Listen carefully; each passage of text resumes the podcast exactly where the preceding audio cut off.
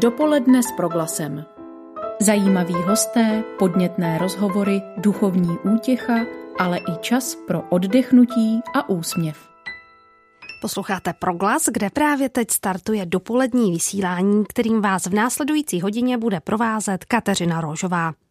Jak je důležitá kvalitní strava pro zvládání nejen současné situace, i o tom budeme mluvit s doktorkou Kateřinou Cajdhamovou. Jak vypadal letošní mezinárodní ročník Akademia Film Olomouc a jaké bude jeho online pokračování pro širokou veřejnost? Prozradíme také. A povíme o výsadbě Aleje porozumění a také nabídneme duchovní povzbuzení Josefa Prokeše. To všechno v následující hodině, tak ať se vám dobře poslouchá.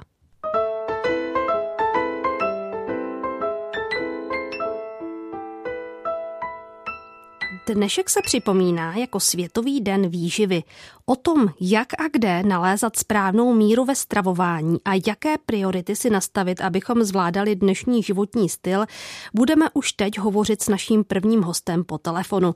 Na druhé straně nás poslouchá doktorka Kateřina Cajdhamlová, interní lékařka, moderátorka televizních pořadů a autorka několika knih, která se dlouhodobě věnuje práci s lidmi trpícími obezitou či nadváhou. Přeji pěkné páteční dopoledne z Proglasu. Jsem ráda, že se s vámi opět počase slyšíme. Dobrý den. Dobrý den, já moc děkuji za pozvání. Paní doktorko, jak je důležité myslet na kvalitní stravování i v takových dobách, jakou právě prožíváme? No, já bych řekla, že právě teď na to spousta lidí musí myslet. A to proto, že ti, co mají home office, tak nechodí do kantýny a musí přemýšlet o tom, co si dají k obědu. A divila byste se, jak strašně moc lidí tohle fakt řeší a neví, jak si ten oběd uvařit. Je tady těžké nastavit si nejenom správný jídelníček, ale vůbec správný životní styl? Já bych řekla, že ten nejjednodušší životní styl právě vede k eh, obezitě, což je epidemie současnosti. Mm-hmm. Nejjednodušší životní styl je nehýbat se, bát se, to znamená nepřemýšlet kriticky a nejíst. Nevařit nic, to znamená eh, někde sedět, eh, koukat na televizi, nekriticky to poslouchat nebo poslouchat rozhlas. Já tedy doufám, že proglas poslouchají ti, kdo přemýšlejí kriticky. Ano.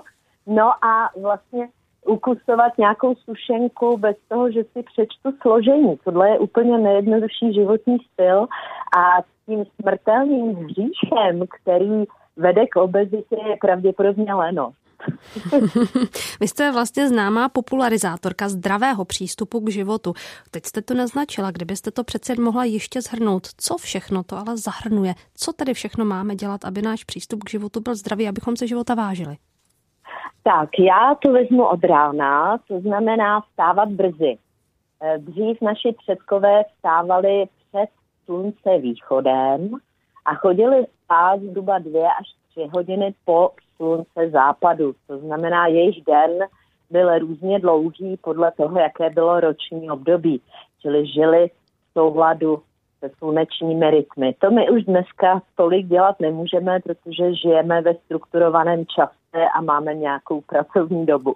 Ale pokud by se podařilo stávat dřív, to znamená trošku blíž k tomu východu slunce, tak je to určitě dobře. Pak je výborné otužovat se. Na všude teče teplá voda. Málo kdo se sprchuje vlažnou byť, ale na to pak studenou.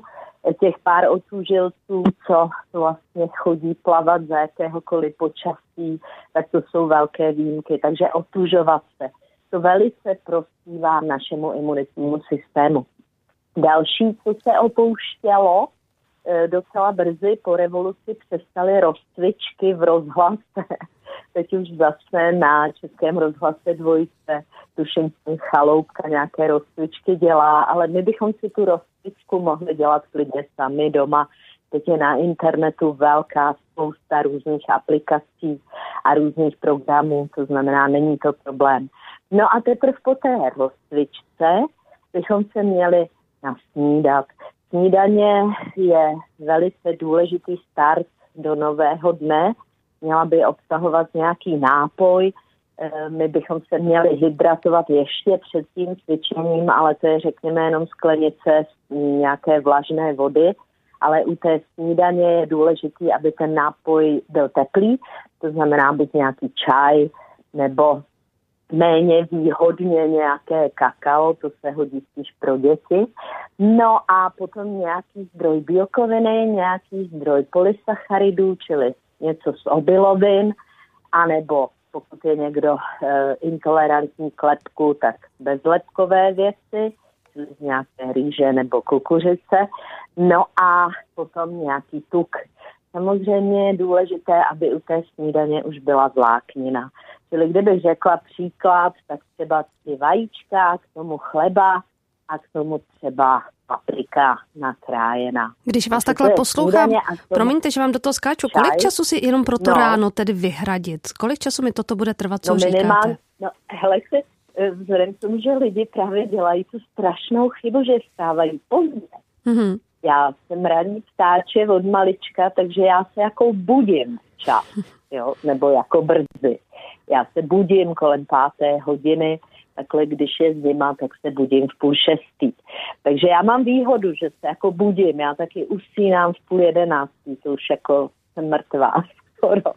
No, ale uh, většina lidí stává třeba půl hodiny před odchodem do práce, no to je katastrofa. Takže kdyby stávali o hodinu dřív, říká se, že na to denní, e, na ten ranní rituál je potřeba zhruba hodina. Mm-hmm. No tak jako v pohodě. No, ale lidi právě stávají pozdě, jo. Já bych řekla, že ta současná doba je taková subdepresivní a hlavním takovým diagnostickým rysem deprese, že ten člověk eh, špatně usíná a ráno stává neodpočatý a stává pozdě. Jo, takže já si myslím, že to častější vstávání může i člověka nakopnout na ten celý den docela výrazně. Vezmeme Takže si to, to jako ráno, poselství, si to vezmeme pro nás všechny tady, kteří se stáváním bojujeme. No, a co se týče toho oběda, no tak je super, kdyby byl tříchodový, to je francouzský paradox. Francouzi, ačkoliv pijí víno a jedí paštiky a tučné síry, tak zdaleka netrpí tolik obezitou a kardiovaskulárními chorobami jako zbytek Evropy. Je to pravděpodobně tím, že mají tříchodový až pětichodový oběd, který konzumují v klidu a zhruba hodinu až hodinu a půl. O tom se nám s naší půlhodinovou obědovou pauzou může jenom zdát. Navíc jedí hodně ryb, jedí kvalitní potraviny, většinou lokální provenience. Francouzi jsou velicí patrioti, takže znají své dodavatele. No a vybírají si potravu kvalitní. U nás se říká, že když člověk si vybírá, že je gurmán, to je velmi špatně, francouzský gurmán znamená žrout, zatímco labužník je francouzský gourmet. Jo, takže my bychom měli být ti labužníky a my jsme bohužel pouhými žrouty. no, takže to je oběd. Oni tam mají vždycky nějakou polévečku, samozřejmě si u toho jídla hezky povídají, mají tam salát a končí s sírem. Tvrdý sír, to je báječná věc, výborně vyčistí zuby potom obědě. Takže to mají velmi velmi moudře uděláno. Mm. No a my jsme dřív jedli spoustu ryb. V současnosti ryby jsou velmi pozadí našeho jídelníčku. Taky ještě před 30 lety se dalo jíst spousta luštěnin. Jedl se hrách, jedla se čočka, byla v každé hospodě na jídelním lístku úplně běžná, tam, kde teď jsou těstoviny, bývaly luštěniny. Je veliká škoda, že jsme takhle vyměnili kvalitní českou kuchyni za méně kvalitní italskou. No a e, samozřejmě takže nám chybí ryby, chybí nám zvěřina, chybí nám luštěniny, no a chybí nám vláknina. Tady asi vás budu šokovat, na každých 10 kg hmotnosti by člověk měl sníst 100 gramů vlákninové stravy. Mm-hmm. 75 kilový člověk by měl sníst 3 čtvrtě kila zel ovoce, mm-hmm. toho je to asi půl kila zeleniny a 250 gramů ovoce za den. Lidi jedí hodně ovoce, málo zeleniny, takže by to měli otočit. No a co se týče imunity, ano. je záležitost v současnosti velice podstatná, tak naše imunita potřebuje selen a zinek eh, potřebuje D vitamin, teď jak je méně slunečního světla, tak asi ten D vitamin budeme muset trošku přidávat ve formě nějakých dietních doplňků, ale stejně měli bychom být co nejvíc venku, aspoň na balkóně, když se nemůže úplně eh, dojít ven, ne příliš v těch vnitřních prostorách. No a měli bychom jíst dostatečné množství tedy um, aminokyselin, které nám prospívají, což je arginin a glutamin. A ty jsou zase v těch luštěninách, čili v hráchu, v čočce, ale také v soje, v sojových produktech, eh, v slunečnicových lněných semínkách a v různých ořeších. Um, oves a ovesné vločky obsahují uh, obsahují látky, které trošku posilují imunitu a zlepšují, zlepšují uh, hladinu cholesterolu. Čili tohleto bychom si měli dopřát. Samozřejmě v současnosti se hodně přísahá na houby švitraké a hlívu ústyčnou, ale myslím si, že i lokální potraviny, zejména vejce a e, kvalitní ovoce, zelenina, dostatek ryb, bohatě stačí. To jsem Jinak ráda, že jste to zmínila. Ano. No. Já jsem se chtěla právě... Z... Ano. Pozor, pozor na C vitamin, protože lidi teď jako si berou megadávky C, ale určitě znáte takový to, že není dobré jíst hodně rychlých cukrů, je lepší ty cukry jíst jako v té škrobové pomalé formě, tak není dobré jíst hodně rozpustného C vitaminu, je lepší jíst ten C vitamin v té pomalé formě toho ovoce a té zeleniny, protože e, tam se uvolňuje postupně a má na náš imunitní systém podstatně lepší vliv než ty šumivé tablety, které můžou mít dokonce kontraproduktivní efekt. Důležitá rada od paní doktorky Kateřiny Cajdhamlové, za kterou si povídáme ve vysílání pro glasu. Mě zajímá, jestli podle vás existuje přímá úměra mezi tím, co jíme a jak se cítíme. Úplně laicky řečeno, přispívá jídlo k naší duchovní, duševní, duševní pohodě? E, ono se to nedá oddělit, ono je to v kruhu. To znamená, když se nějak cítíme, tak to ovlivňuje výběr naší potravy. Eh, určitě to znáte v okamžiku, kdy jste naštvaní, tak do sebe jídlo naházíte a řada lidí se potřebuje uklidnit alkoholem a většinou si bere něco tučného, slaného. To řídí adrenalin, který zároveň zvyšuje krevní tlak. A v okamžiku, kdy jsme úzkostní, tak máme stažený žaludek a nemáme chuť prakticky jíst celý den vůbec nic. A to zase řídí kortizol, což je hormon kůry nad ledvin. To znamená, my jsme velmi ovlivněni hormony. Ženy to poznávají během menstruačního cyklu, kdy opravdu jejich pohlavní hormony ovlivní to, co budou jíst. No a v okamžiku, kdy to nejedí, to znamená, ne, nevyhoví svému hormonálnímu stavu, no tak samozřejmě začnou mít negativní pocity a budou, uh, budou unavení ti lidé, budou málo výkonní, budou se špatně soustředit. To znamená, ono je to světlo. To, co myslíme, ovlivňuje to, jak fungujeme a jak se cítíme a zároveň to, co máme v hlavě, a proto jsem hovořila na začátku o tom, že je důležité se nebát, protože ta úzkost výrazným způsobem zvyšuje naší potřebu tuků a sacharidů, zejména těch rychlých cukrů. Říká se tomu uklidňovat se jídlem, obalovat nervy tukem. Takže eh, je důležité, abychom eh, kontrolovali, co máme v hlavě a přemýšleli o světě i o jídle s rozumem. To znamená říct si, No jasně, já jsem teď vyděšená, tak se nejprve uklidním, představím si, jak to bude dobré, až tahle ta pandemie skončí, řeknu si, co dělat můžu, můžu mít radost z toho, že máme úžasný zdravotní systém, že když zavolám, tak je plně obsazená sanitka u mě nejpozději do 15 minut, což teda jsme unikátní na světě.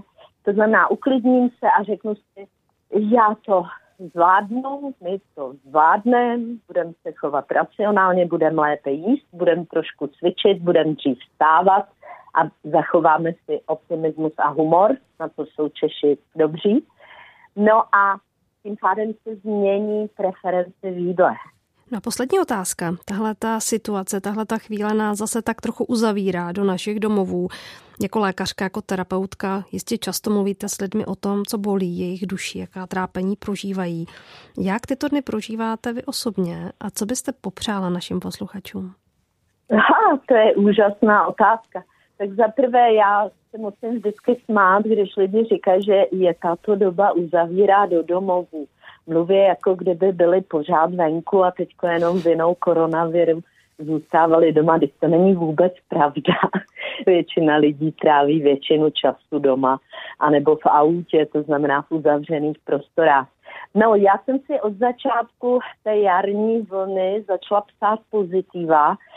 Jedno z těch velikých pozitiv je utlumení letového provozu a viditelný vliv na počasí konečně bylo normální léto a je normální podzim a bylo normální jaro a prší.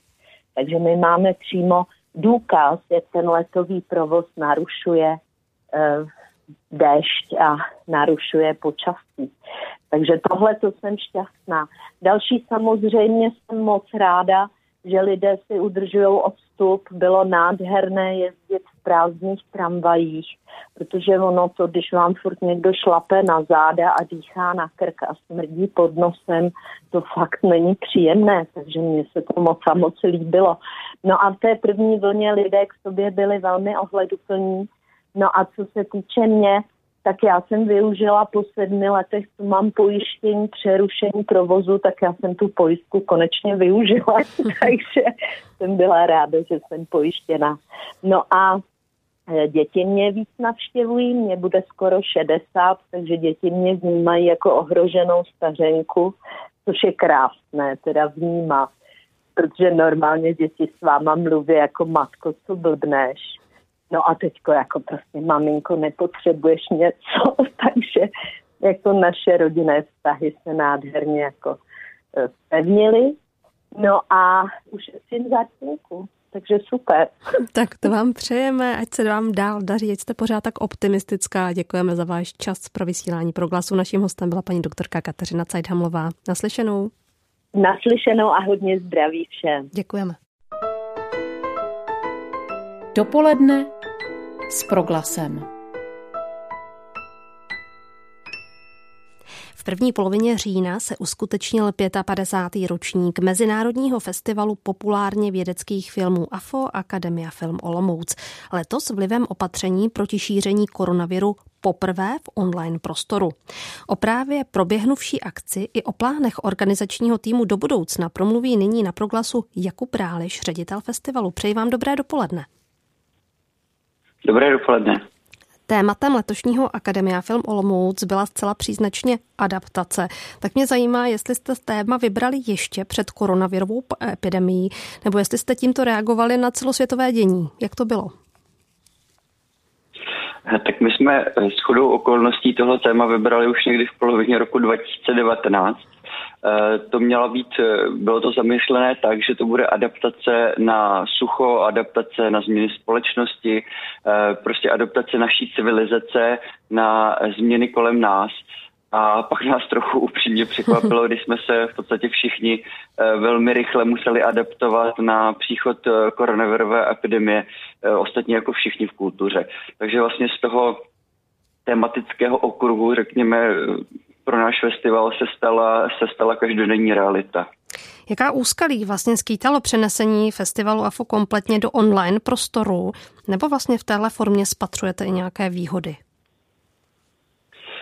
Tak ono to bylo poměrně náročné eh, celkově technicky, organizačně, protože člověk samozřejmě vlastně velká část eh, organizátorů kulturních, eh, kulturních událostí je zvyklá na nějaký systém, prostě máte postavený tým, to se nedělá samozřejmě z měsíce na měsíc, ani v podstatě z roku na rok. Ty, ty týmy jsou dlouhodobé a my vždycky chystáme ročník třeba i dva roky dopředu. Mm-hmm. Takže v tomhletom, v tomhletom ohledu uh, se to prostě všechno zhroutilo v tom únoru a my jsme začali eh, přemýšlet, jak se k tomu postavit. V té době to bylo úplně nové, vlastně první z festivalů, který, který, na který to dopadlo, byl Kodaňský festival, a jelikož jsou to naši eh, dobří známí a kolegové, eh, tak jsme ten postup komunikovali společně. My jsme ostatně ten postup komunikovali společně i s, s řediteli všech ostatních českých festivalů, s Karlovými Vary, s Jihlavou, se Zlínem,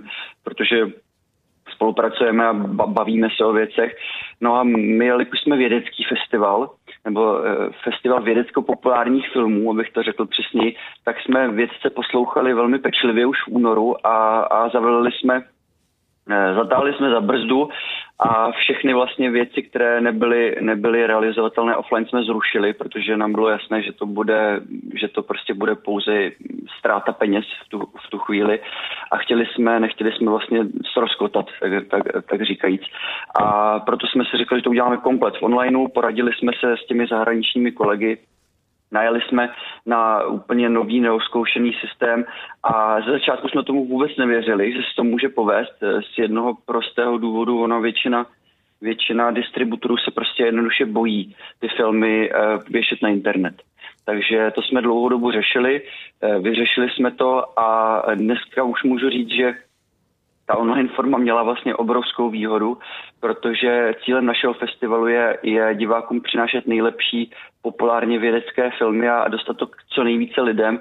No a to se nám díky tomu onlineu povedlo. My jsme skutečně s filmy oslovili víc lidí, než se nám to vede běžně. Takže v, v tom rozsahu, v tom dosahu, řekněme, eh, ta online forma má obrovskou výhodu a já jsem za to rád. Na druhou stranu ten osobní kontakt je prostě nenahraditelný. Festival se skládá z několika sekcí, mezi nimi je kategorie soutěžních filmů, jejíž vítěze jste vyhlásili včera večer. Podle našich informací vybírali letos soutěžní poroty ze tří a půl tisíce snímků. Jak soutěž dopadla? Tak ty informace máte správné, bylo to skutečně 3,5 tisíce snímků a my vyhlasovali jsme 10 cen. Eh, tam jsou ceny eh, od, eh, to, to můžou posluchači se podrobně podívat na buď afo.cz nebo vidět a vědět.cz, ale nejdůležitější jsou tři, ty tři hlavní ceny. To je nejlepší mezinárodní film Česk, festivalu České zemědělské univerzity, to je takový náš sesterský festival pro letošek. Nejlepší mezinárodní film Akademia Film Olomouc a potom takzvaná Grand Prize. A e, ten, ta soutěž dopadla poměrně překvapivě. E, ty tři nejlepší snímky jsou e, Pravidla Serengeti, to je nádherný snímek o, o vědci, který, o, o, o věci, který vlastně se zabýval, um, se zabýval uh, uchováváním, jako conservation, uh, ne, uh, uh, uchováváním přírody právě v Africe. A je to takový jeho životní příběh, to skutečně strašně dojemné. Filmařům se podařilo uh, zachytit jeho poslední chvíle uh, života a, a je, to, je to skutečně nádherný osobní příběh.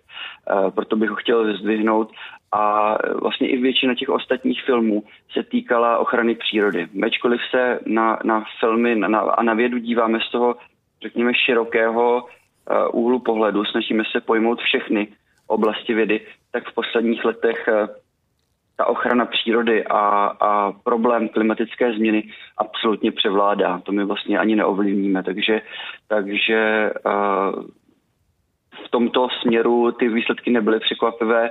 Na druhou stranu já jsem měl obrovskou radost, že vyhráli trošku outsideri. S Jakubem Rálišem, ředitelem Mezinárodního festivalu populárně vědeckých filmů Akademia Film Olomouc, reflektujeme na proglasu letošní festivalové dění. Můžeme prozradit, že včerejším slavnostním vyhlášením, o kterém jsme mluvili, tedy vítězných filmů, festival neskončil. Jak tedy pokračujete dál? Tak my jsme, jak, když, jak jsem říkal na začátku, jak my jsme dřív moc nevěřili, že se nám to podaří vůbec dostat na internet. Všechny ty naprosto úžasné filmy z celého světa, jich víc než 100. Ale když jsme viděli ten ohromný zájem někdy od toho 1. do 5. října, tak jsme si říkali, no tak s tím, co s tím budeme dělat teďka už jako, už jsme si dovolili to tam pověsit na dva týdny e, za, za obrovských nákladů, ale řekli jsme si, je škoda vlastně to skončit a Začali jsme horečně komunikovat se všemi těmi uh, televizemi, BBC a ARD a všemi, všemi těmi producenty těch úžasných, uh, úžasných vědeckých filmů a poprosili jsme je, jestli by prostě nám vyšli stříce a o dva týdny nám ty práva prodloužili, nakonec se nám to u většiny filmů provedlo. Takže vlastně Eh, včera jsme sice předali ceny, ale diváci na vidět a vědět.cz můžou dál až do 31.12. se v tuhle chvíli na více než 50 filmů eh, dál naprosto zdarma dívat. Je tam samozřejmě, samozřejmě všechny ty vítězné filmy a je tam i výběr skutečně toho absolutně, absolutně nejlepšího. Takže je to takový hezký program, tři filmy na den, v podstatě to vychází pro každého. Zopakujeme ještě jednou, že to všechno bude dostupné na webu Vidět a vědět, samozřejmě bez háčků a čárek, vidět a vědět.cz. Na jiném webu afo.cz píšete, ať jsme letos online, říkali jsme si, že festivalová trička, tašky, ponožky a další přeci jen oceníte spíše ve fyzické podobě. Máme však pro vás novinku, afo věci si nemůžete koupit, můžete je od nás obdržet jako poděkování za peněžní dár na podporu výzkumu rakoviny plic. Tato kampaň stále běží, jak přes přesně funguje? Ano, to, je, to, je, to, byl, to byla úvaha vlastně už z jara, když, eh, když jsem popisoval, jak jsme byli smutní, že nebude, nebude osobní eh, kontakt s hosty a diváky, tak jsme si řekli, že chceme aspoň něco fyzického, něco, co, co ten festival stělesní a domluvili jsme se tedy s, s předními vědci tady z Olomouce a z Prahy, eh, že veškerý ten, veškerý ten výtěžek eh, z našich unikátních triček, flašek, ledvinek půjde na jejich výzkum. Ta nadace nedělá, ten ta nadace výzkum rakoviny se nezabývá jenom výzkumem rakoviny plic, ale výzkumem, výzkumem a léčbou rakoviny obecně, ale my jsme se dohodli, že bychom rádi, aby vlastně ten výtěžek šel kompletně na nějakou konkrétní věc. A tak jsme se vlastně s týmem pana docenta Hajducha, který je teďka mediální hvězda, trochu nechtěně, ažkoliv onkolog, tak zároveň řídí, uh, řídí týmy na testování na COVID. Vlastně zařizuje to, aby, aby v Čechách se navyšovaly kapacity uh, tady u nás na Univerzitě Palackého. A s tím jeho týmem jsme se dohodli, že bychom chtěli nějakou úplně konkrétní věc a to je test na rakovinu plic, nový vlastně úplně zjednodušený test na rakovinu plic, tam je totiž obrovský uh, problém u rakoviny plic, že ona obecně jako rakovina nebolí a rakovina plic se často diagnostikuje až úplně jako posledním stádiu, už s tím prostě jednoduše nejde nic dělat. To asi každý z nás eh, má nějakou osobní zkušenost s tím. Uh, a my jsme říkali, že jelikož jsme vědecký festival, tak to chceme dávat na vědu a věříme tomu, že, že věda, řekněme, dobře užívaná je, je je jedna z mála možností, jak eh, naši, řekněme, přírodu a civilizaci zachránit.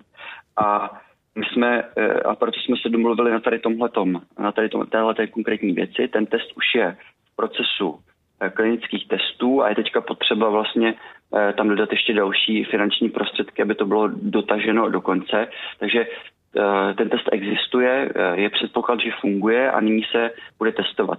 Ti, kteří přispějí tak za prvý pomůží špičkové vědě a za druhé se budou pak a budou osloveni s možností zúčastnit se vlastně toho, eh, toho testování. Ten test bude úplně jednoduchý, vlastně to bude taková trubička, do které se foukne a, a podle indikátorů určitých proteinů v dechu vám řekne, jestli máte náběh na rakovinu plic nebo ne. A je tam předpoklad, že by to v, v plošném rozšíření mohlo zachránit třeba až 2,5 2900 životů jenom v České republice. Takže uh, jsme si řekli, když online, tak ale chceme, aby po tom festivalu zůstalo něco ve, v tom tady našem skutečném uh, fyzickém světě a, a proto jsme udělali vlastně tady tenhle ten projekt. Ten projekt běží a poběží a ještě po zbytek roku. Také dokonce neskončení toho 31.10.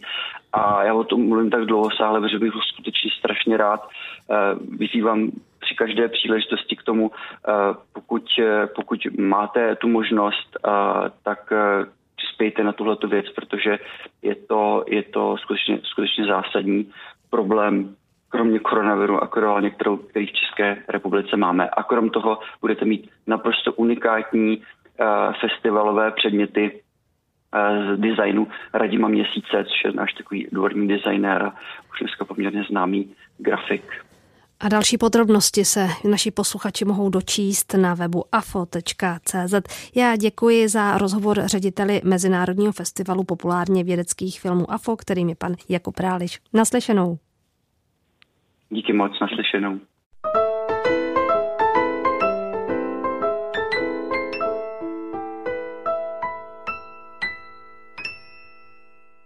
I poslední den pracovního týdne nechceme zapomenout na duchovní povzbuzení pro dnešní den.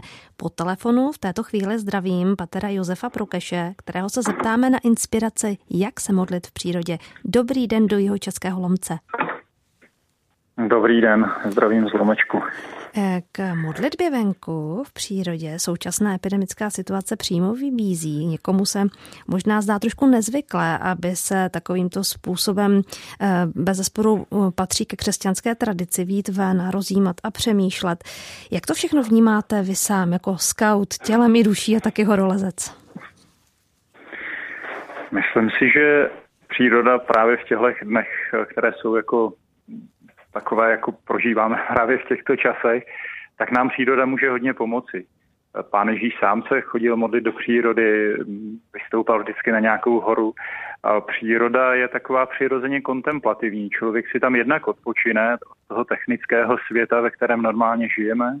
A můžu se přitom třeba právě procházet, můžu použít své tělo, aby se třeba i můj duch trochu víc uklidnil a jakoby to, že opouštím ta místa, kde normálně žiji, tak eh, mi to může pomoci vytvořit takový nadhled, odstup od těch věcí, opravdu být Bohu nějak blíž. A máte vy sám nějaké své opravdu oblíbené místo, kam přicházíte, když potřebujete nabrat sílu nebo si prostě jen odpočinout? Já mám obecně hodně rád hory, asi proto, že se tam člověk taky hodně setkává s svojí křehkostí a a většinou se u těch různých výstupů docela dost zadýchá. Ale mám moc rád taky taková hodně jakoby v uvozovkách obyčejná místa, vlastně možná takovým mým duchovním pokladům patří třeba tady Novohradské hory v Jižních Čechách. Mm. A tam opravdu mám své takové pěšiny, na kterých už také jsem mnohé věci s Bohem probral. Často je tam člověk sám, takže může třeba i polohlasně věřit některé věci, které zrovna třeba nese. Takže už to je i tak, že některé ty místa mám opravdu spojená s různými uh, momenty mého duchovního života, toho, co jsem třeba s Bohem zrovna řešil. Co byste doporučil lidem, pro které třeba ta forma modlitby v přírodě není až tak zažitá, zvyklá, třeba ani nevědí, jak na to? Já myslím, že každý jsme v tom trošku jiný, takže klidně bych se do toho nenutil. Příroda je prostě taková jako velká uh, modlitevní pomůcka, velký, uh, velké prostě kniha zjevení, že jo, boží blízkosti. To znamená, uh, myslím si, že jako úplně takové ty první kroky k hlubší modlitbě v přírodě, tak jsou vždycky v takovém jakoby nazírání, v tom, že do té přírody nejdu, protože právě potřebuji vystoupat na nějaký kopec, ale spíš, spíš ji nějakým způsobem vnímám, vnímám přítomnost té krásy toho stromu, nepotřebuju to nějakým způsobem ovlivňovat, ale jenom se na to tak nějak hluboce zadívám a uh, můžu potom vnímat tedy, že Bůh v mém životě opravdu je nějak přítomný a můžu uh, v té tichosti přírody, uh, která mě obklopuje, tak můžu vnímat ticho svého srdce a to, jakým způsobem Bůh ve mně pracuje, jak jeho milost mě vlastně přetváří. Jakoby se nějak oddat božímu působení, sklidnit se, opravdu právě takový ten pohyb, který nemusí, nebo pohled, který nemusí být těkavý, ale spíš se zadívám hluboce třeba na jeden vrchol nebo na jeden strom a to mě nějak zve, aby ten můj duch se opravdu ponořil do boží blízkosti. Oči Josefe řada lidí prožívá v těchto dnech své obavy, starosti, možná úzkosti. Tak na závěr dovolte, abych vás poprosila o nějaké konkrétní duchovní povzbuzení pro všechny, kteří si nesou své bolesti, své kříže. Mě teď hodně eh, inspiruje svatý Pavel minulou neděli při druhém čtení a říká, že prostě všechno může v tom, který mu dává sílu. A přímo tam, že zmiňoval, že dokáže žít v hojnosti nedostatku. A tak mě to znovu nějak připomnělo, že křesťanství plnohodnotně mohou žít opravdu nejenom v době, kdy se nedějí žádné špatné, špatné věci, nebo kdy, něco, kdy je všechno v pořádku, ale naopak, i když je něco špatně, ne, že si v tom nějak libuji, no tak všichni bychom byli rádi, kdyby ta situace byla lepší, ale já mohu opravdu nahloubce prožívat krásným způsobem, šťastným způsobem svůj život a to ne ze smé, z mé síly, ale v síle toho, který mě nějakým způsobem tady provází. Tak to je pro mě opravdu velikou inspirací, protože všechno můžeme v tom, který nám dává sílu. A když to naše lidská síla je teď třeba taková jako víc nejistěná a ne, nevíme si s tím tolik rady, tak myslím, že my křesťané můžeme být ti, kteří vnáší do té společnosti světlo toho zvláštního majáku, který není z naší síly, ale z Ježíšova zmrtvých stání. No a na to, co říkáte, už za chvíli naváže kapela Trabant s písní Lano, co k nebi nás poutá. Tak my děkujeme za vaše pouzbudivá slova. Naším hostem byl Josef Prokeš. Díky za váš čas pro proglas, klidný víkend a hlavně pevné zdraví. Díky moc, díky a také děkuji za pozbuzení. Já ho moc potřebuju, takže ať máme opravdu požehnaný den. Dopoledne s proglasem. Několik desítek členů diplomatických sborů spolu se šéfem rezortu zahraničí Tomášem Petříčkem měla tuto sobotu vyměnit obleky a kravaty za lopaty, kolečka, pracovní rukavice a výbavu k sázení stromů. Podél části středověké poutní cesty, která vede z Pražské Lorety až na františkánský klášter v Hájku, měli zástupci ambasád ve spolupráci s místními vysadit alej porozumění. O podobě konání celé akce si teď budeme povídat s Lucí Olišarovou, koordinátorkou výsadby. Dobrý den. Dobrý den. V současné době pořádání jakékoliv akce za účasti veřejnosti dost problematické. Na snadě je tedy otázka, v jaké podobě výsadba aleje porozumění proběhne a kdo se jí může nebo naopak nemůže zúčastnit. Výsadby s dobrovolníky jsou vždy velmi pozitivní a pohled na stovky sázejících mě vždy nabíjí energii. Bohužel vzhledem k situaci a vládním nařízením jsme nuceni výsadbu aleje porozumění v její dobrovolnické podobě zrušit. Mm-hmm. Stromy už ale byly vyzvednuty ze země a vyexpedovány. Proto je v sobotu vysadí odborná firma s podporou týmu nadace partnerství a obcí Hostivice bez účasti veřejnosti. Pro všechny velvyslance, kteří se na výsadbu moc těšili, chystáme na jaři setkání v aleji s malým piknikem, ukázkou následné péče a návštěvou františkánského poutního místa – kláštera Hájek, o kterém jste už mluvila. Řekněte, jaký symbolický význam má přinášet právě výsadba stromů a samotný její název, tedy, jak už bylo několikrát řečeno, ale i porozumění? Výsadba stromů je jedním z kroků, jak na pomoci zmírnění dopadů klimatické změny. Česká krajina kromě zelených měst potřebuje zejména drobnou rozptýlenou zeleň mimo les a rozdělit tak velké lány polí. Nadace partnerství a její projekt Sázíme budoucnost si dala za cíl vysázet v průběhu pěti let ve volné krajině a městech 10 milionů stromů. Kromě toho na webu iniciativy Sázíme budoucnost prezentujeme veřejné, nadační i soukromé zdroje na výsadby, které tak srozumitelně sumírujeme tam, kde je lidé potřebují. Na webu máme také manuály výsadeb pro kvalitní výsadbu a péči. Lidé mohou nabízet k výsadbě své pozemky a v neposlední řadě prosazujeme i změny zákonů. Pracujeme i na odstraňování legislativních bariér, které brání výsadbě nových stromů i zachování stávajících. Název Alej porozumění vznikl diskuzí mezi organizačním výborem, tedy manželkou pana ministra Petříčka, obcemi Hostivice a Jeneč, Františkány, místním historickým spolkem a nadací partnerství. Státy si uvědomují současnou situaci ohledně klimatické změny a participací na akci přispějí k plnění závazků svých zemí. Když se bavíte o těch konkrétních zemích, tak jaké země tady na této myšlence spolupracují? Je naprosto úžasné a překvapující, že se pro tuto myšlenku nadchlo 61 zemí z celého světa. Nejen naši nejbližší přátelé z Evropské unie, ale také zde máme státy z Jižní Ameriky, Střední Asie, Afriky i Dálného východu. Z těch opravdu dalekých bych mohla jmenovat například Filipíny, Malajzii, Indonésii, na druhé straně světa je to Argentína, Brazílie či Mexiko a mnoho dalších. Hmm. Ale je nám také pomůže obnovit zaniklou pěšinu, která byla od nepaměti spojnicí mezi městem Hostivice a obcí Jeneč. Tak mě zajímá, jaký druh, nebo možná druhy stromů mají být konkrétně vysazeny. Mm-hmm. Nadace partnerství se dlouhodobě zabývá problematikou velkých lánů orné půdy a s tím spojené erozní ohroženosti a ztráty biodiverzity. Obnova polních cest a s tím spojená výsadba alejí Je vhodným nástrojem pro obnovu ekologické rovnováhy zemědělské krajiny, její protierozní funkce a také funkce sociální při propojování obcí. V loňském roce jsme vysazovali tradiční alej svobody ve Vesci u Prahy, kdy jsme propojili obec Vestec a Hrnčíře.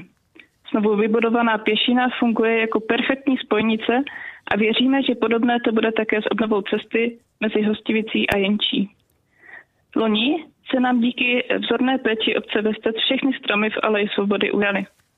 Sázet budeme 68 poloodrostků javorou babik a jedná se o vzrostlé sazenice s balem. Jsou přes metr a půl vysoké, aby odolali složitým podmínkám uprostřed polí. No už možná poslední otázka. Budou jednotlivé stromy nějak označeny, aby lidé věděli, eh, která, který patří třeba ke kterému státu, nebo budou označeny nějak konkrétně jménem dárců, kteří na alej přispěli? Mhm.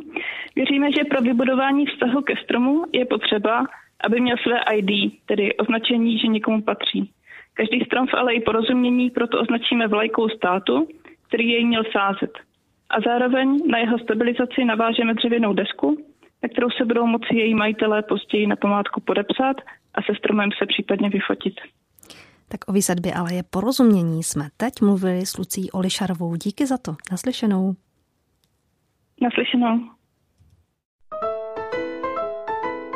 Dopoledne s proglasem. A ještě jedno pozvání pro vás máme. Už zítra dopoledne pořádá Česká křesťanská akademie konferenci s názvem Reformní impulzy papeže Františka. Z důvodu omezení schromažďování proběhne online. Po telefonu nyní vítám ředitelku České křesťanské akademie paní Ilonu Trnkovou, která nám prozradí víc. Nejprve ale přeji dobrý den. Dobrý den i vám. Paní ředitelko, proč jste se rozhodli právě pro toto téma, tedy reformní impulzy papeže Františka? Tak eh, současný papež je v, jistě v mnoha ohledech eh, papežem velmi eh, výjimečným a jiným než ostatní papežové a vyvolává řadu kontroverzních reakcí a mnoho i bouřlivých diskuzí. A proč tomu tak je a jaké jsou důvody tedy k těmto diskuzím, to je také jedno z těch témat, které chceme na našem setkání probírat. A to mě právě zajímá, jaká jsou témata a kdo bude přednášet, na koho můžete naše posluchače pozvat.